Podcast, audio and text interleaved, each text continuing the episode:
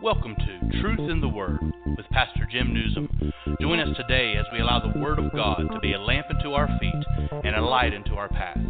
Now here's your host, Pastor Jim Nuzum.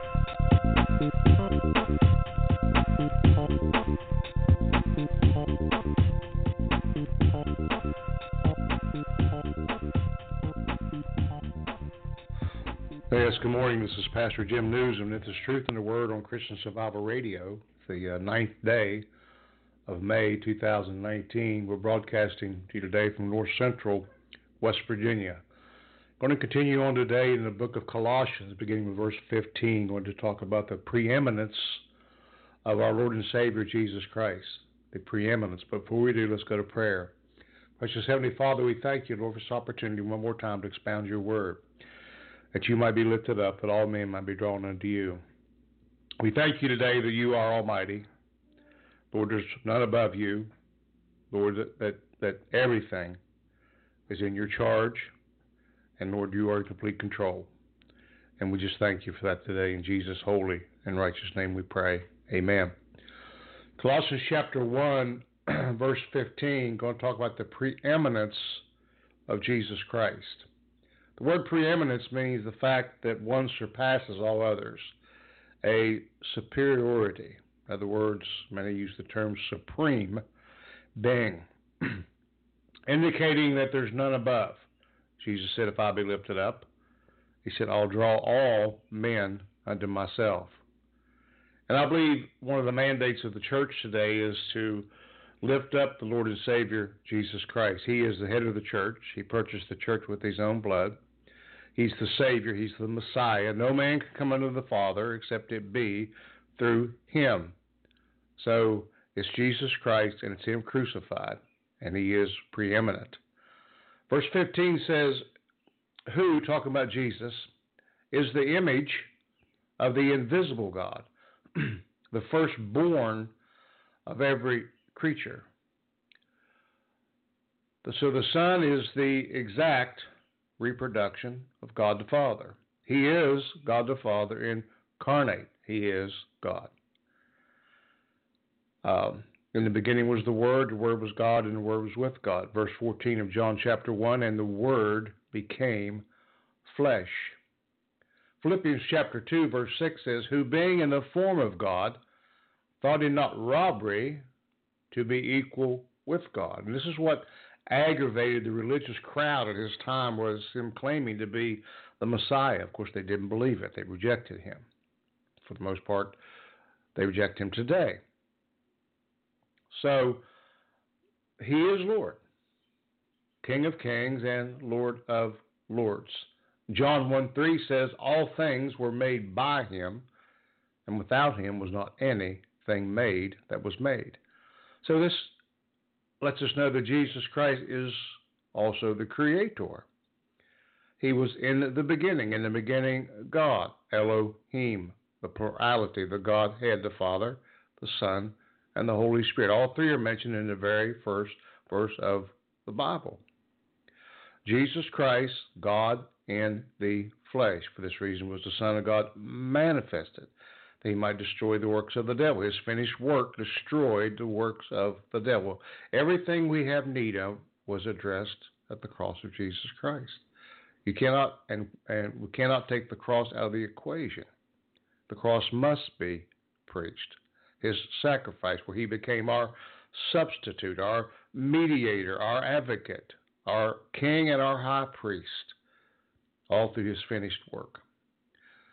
Colossians one sixteen says, for by him, the pronoun Jesus, were all things created, listen now, that are in heaven, that are in earth, visible and invisible, whether they be thrones or dominions or principalities or powers or things were created by him and for him, talking about Jesus Christ. All things were created, what? By him and for him. So it says, whether they be thrones or dominions or principalities or powers, refers to both holy and fallen angels. So the creation was by him. He's Lord. He's God. He was. The Bible declares he was created, not created, he was he was crucified from the foundation of the world. He was never created. God was never created. He's the self-existent, eternal God. Verse seventeen, and he is before all things, and by him all things consist. Now we'll see in those first three verses who he is. All things consist by him. In other words, he was pre-existent. Moses said, I go to these people, but whom shall I say sent me? And God Almighty said, tell them that I am, that I am, sent you, the self-existent, eternal God. Jesus used the phrase several times in the book of what Revelation? He said, I am Alpha, I am Omega, I am the beginning, and I am the end. So he's Lord. Now, today's world, of course, they want to include him, mix him, and with every other so-called God. But you can't do that. He's God all by himself. All things are held together or exist and consist because of Jesus Christ. Everything the Bible declared was given to his charge. He's the one coming back in the clouds of glory. He's the one that's going to pronounce judgment. He's the one that's going to sit on a throne. Where? In Jerusalem. The Bible says, rule with a rod of iron. The scepter shall depart from the tribe of Judah. So in those first, first three verses, we certainly see his preeminence, the superiority. He's King of Kings and Lord of Lords. We we we, we must preach that. That as a child, you sang the song. He has the whole world in his hands. He has the little bit of ba- the little bitty baby in his hands. He has me and you, and he he has all things in his hands because he's the Creator, and he's God Almighty. He's God that condescended, that came to earth, so that me and you might have a relationship with God. No man comes into the Father except it be through your belief in Jesus Christ. Verse eighteen says, and he is the head of the body. Now we're going to go over to the church. The church, who is the beginning, who is the beginning, the firstborn from the dead, that in all things he might have preeminence. There's the word. That he might have preeminent. He's the firstborn from the dead. He wasn't born again. He didn't need to be born again. He was God. He was the sinless, perfect God man. No guile found in his mouth. He was the perfect sacrifice to satisfy the wrath of a thrice holy God. God has a wrath. That wrath must be satisfied. The wrath comes from men rejecting him. But through Jesus Christ, we have reconciliation to the Father. He's the first to be raised from the dead as it regards the resurrection, and he will never, ever die again. The firstborn from the dead. And because he was, we are, and will be. The Christian, when he closes his eyes in death, it's certainly not over. There's a resurrection coming. The Bible declared with the trump of God and the shout of the archangel, the, the dead in Christ shall rise first, and those that are alive and remain shall be caught up in the air to be with him forever. So the Christian has so much to look forward to. In the book of John, chapter eight, beginning verse fifty-six, your father Abraham, this is Jesus speaking, talking to the to the Pharisees, the religious crowd at that time, your father Abraham rejoiced to see my day, and saw it, and was glad. Then said the Jews unto him, thou art yet fifty years old, and hast thou seen Abraham? Listen now. Jesus said unto him, then verily, verily, I say unto you, before Abraham was, I am. Boy, that made him mad. They wanted to stone him right there, and kill him right there. They just did not believe he was the God-man. They certainly did not believe he was the Messiah. But there's coming a day when they will. The tribulation period, Jacob's trouble. Zechariah wrote, he said, he will come and they will say, where did you get those scars? And is that I got those scars in the house of my friends.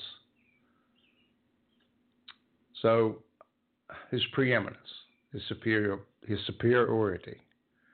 Um, he's Lord. Now, a lot don't claim him as Lord today, but many do. Many who have who know him through being born from above, being born again, who've accepted Jesus Christ as Lord of their lives, who uh, have put him priority in their life. Paul said, it's not me that live, but it's Christ who lives in me. Colossians two nine, I'm sorry, Colossians one nineteen, sorry. For it pleased the Father, now you see the separation, but yet they were all one. For it pleased the Father that in him should all fullness dwell. What a statement. For it pleased the Father, how much fullness? All fullness. He's going to judge the world. The Bible declares there's two judgments. The Bema seat, the judgment seat of Christ, with the saints of God will be at. And the white throne, that's one you don't want to be at. Well, words will be spoken, depart from me, workers of iniquity, because I knew you not. So the fullness denotes the sum total of the divine powers and attributes.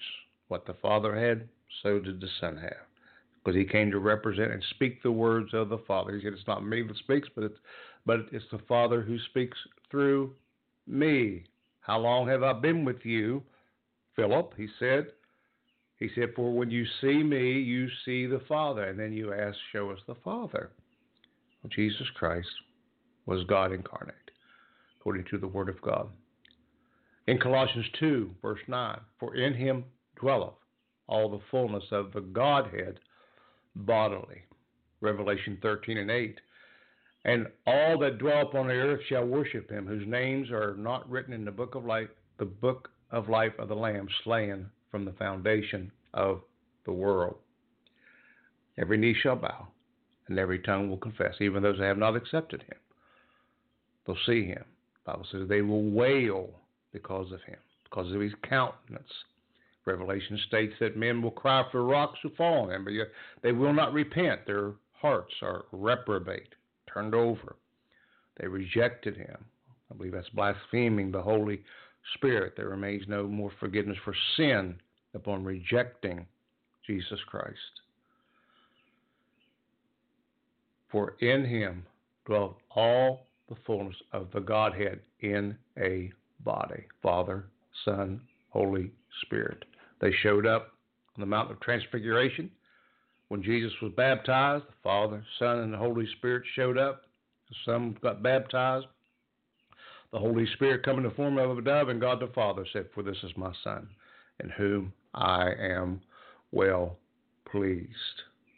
He's the power. He's the source. It's his name that we call on. In Jesus' name. No other name under heaven can a man be saved, except it be in the name of Jesus Christ. Colossians one twenty, listen now. And having made peace through the blood of his cross, read that again. And having made peace, a reconciliation, through the blood of his cross, that means peace between God and me and you. The Bible says if you have not accepted Christ, then you are at odds with God. There's hostility between you and God. If you're trying to do it any other way except through Jesus Christ, there's hostility. There's animosity. But the Bible says that he has made peace, a reconciliation through the blood of his cross, by him to reconcile all things unto himself by him.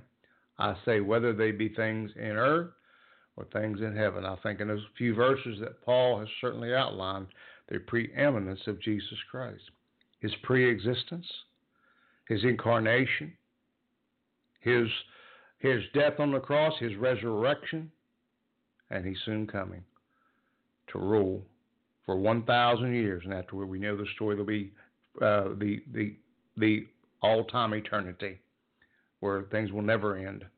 But these things are coming. They are future. And the Word of God states them, and because the Word of God states them, then they are true. So he made peace, or what that means is justification. For we are justified by faith in Jesus Christ. He he paid for our justification, our progressive sanctification, and our future glorification.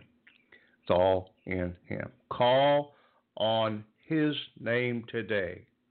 In Jesus' name, help us, Lord. Save us, Lord.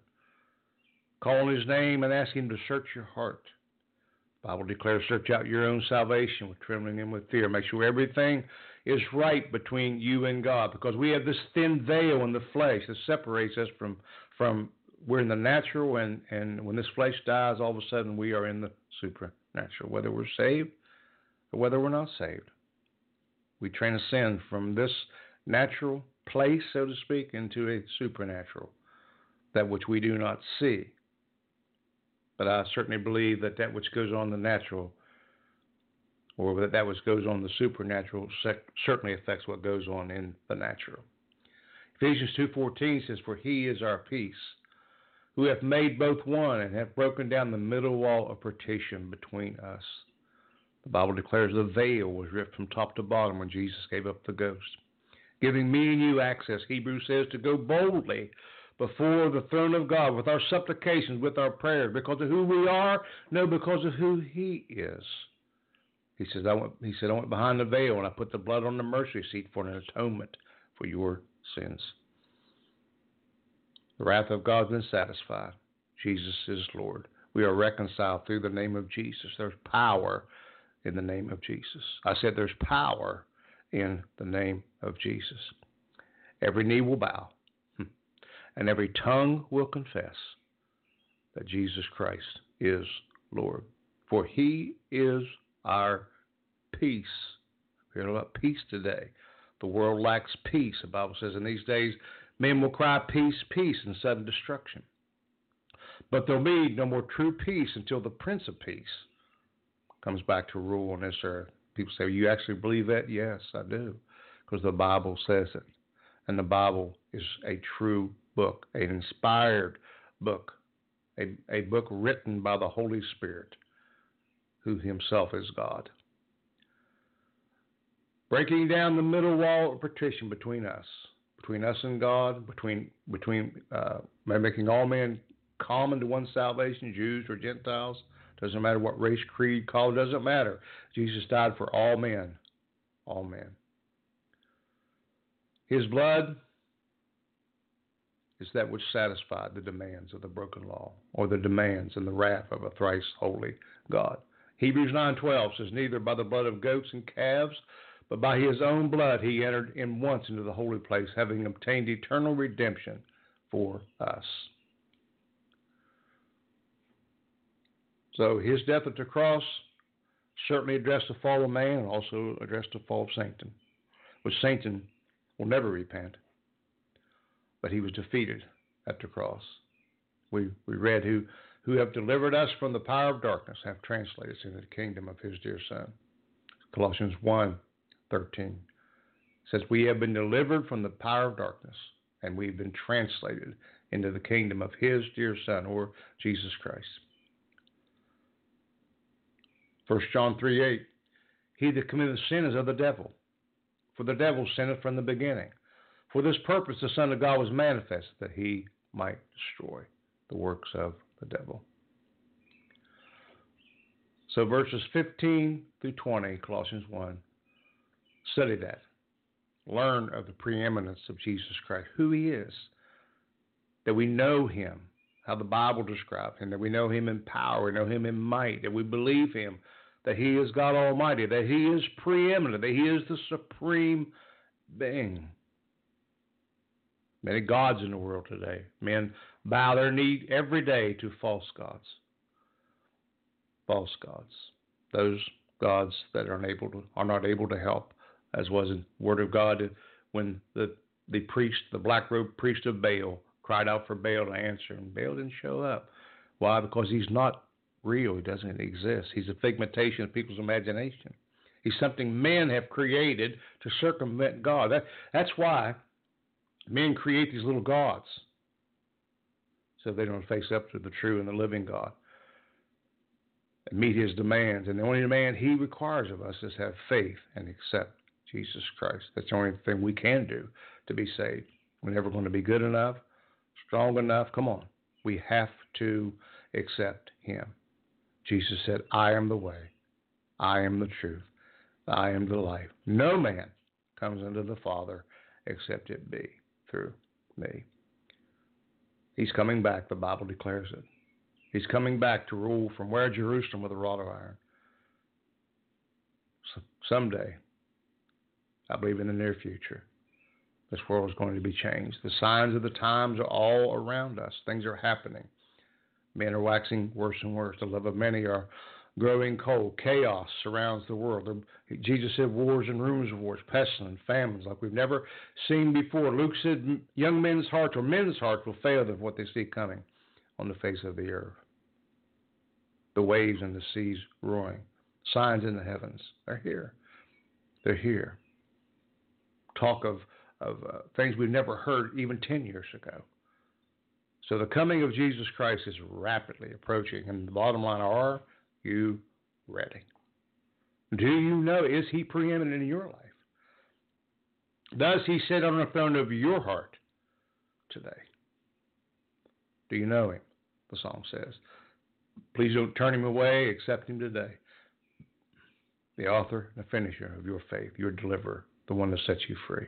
If you don't know him today, the word of God says in the book of Romans, confess with your mouth, believe with your heart that God Almighty raised Jesus Christ from the dead.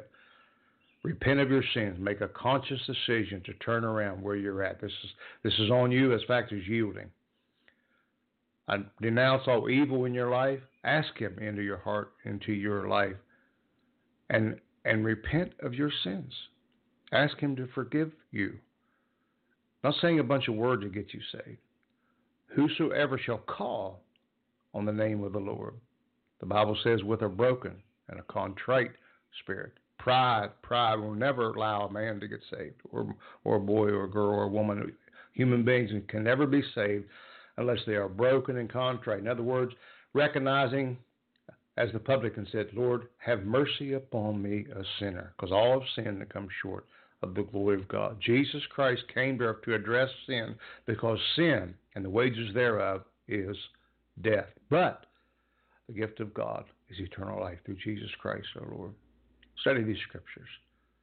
Let the Holy Ghost draw you and teach you. Confess your sins, the Bible says. If if you sin, you can confess your sins. And he's just and true to forgive your sins. He sits by the Father's right hand, interceding for me and you. He's our advocate, our go-between, the one who reconciled. He's the way today, and he'll help you. For God so loved the world, he gave his only begotten Son, that whosoever should believe should not perish, but have everlasting life. He said, I would that none would perish. He's got plans for you. Cast your cares upon him because he cares for you. Give him your life today. That's not always easy. One, one, one of the hardest things that men do is surrender.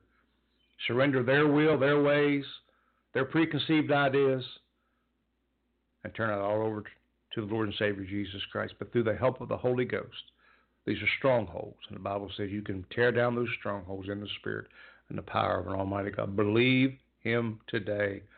Please don't turn him away. Precious Heavenly Father, we thank you today for your word. We ask you, Lord, that this word will go forth and won't come back void.